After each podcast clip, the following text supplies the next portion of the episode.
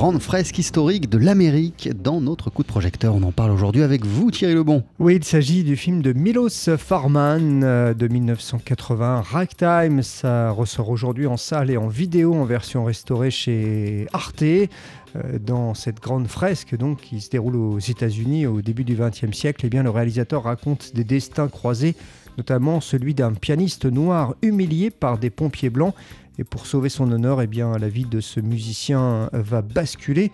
On écoute le journaliste spécialiste de cinéma au monde de Samuel Blumenfeld. C'est lui qui a écrit le texte du livret qui accompagne le DVD et le Blu-ray de Ragtime. Ce qui est très intéressant, c'est donc on parle donc d'un film qui se déroule au début du XXe siècle et c'est un film qui se concentre sur trois groupes en quête d'émancipation les femmes, les noirs et les juifs.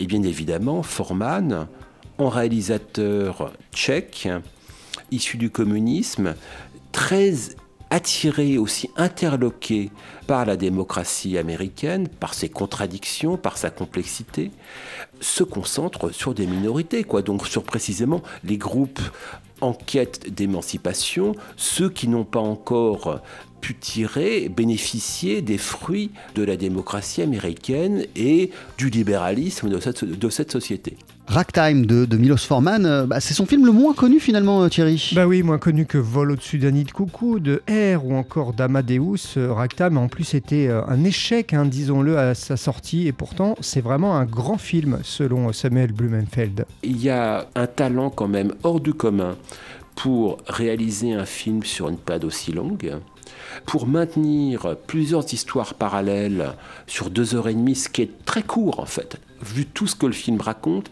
c'est quand même très très court.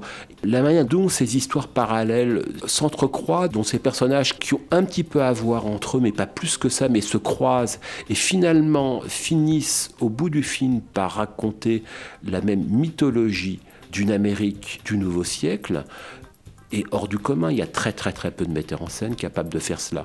Il y en a d'ailleurs si peu que y a-t-il beaucoup de films comparables à Ragtime? Non, pas tellement.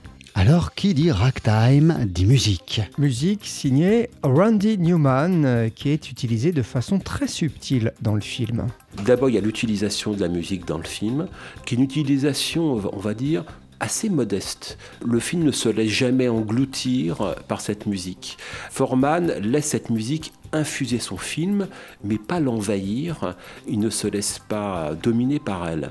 Également, en fait, cette musique, elle est un acteur supplémentaire du film, mais elle n'est jamais non plus explicitée comme telle. C'est la musique de ce moment-là d'une époque. Ce qu'elle raconte aussi, c'est que l'émancipation de la communauté noire est déjà en cours. Elle se produira, quoi qu'il arrive, par leur créativité. Mais tout ça n'est jamais explicité. Ragtime de Milos Forman, ça ressort donc aujourd'hui à la fois en salle et en coffret DVD et Blu-ray en version restaurée chez Arte. L'un des plus grands films hein, de Milos Forman, selon euh, le journaliste, le spécialiste de cinéma du monde que vous avez interviewé, Thierry Lebon, Samuel Blumenfeld. Merci beaucoup Thierry. On poursuit en compagnie du guitariste Wes Montgomery. Voici Willow Whip for Me.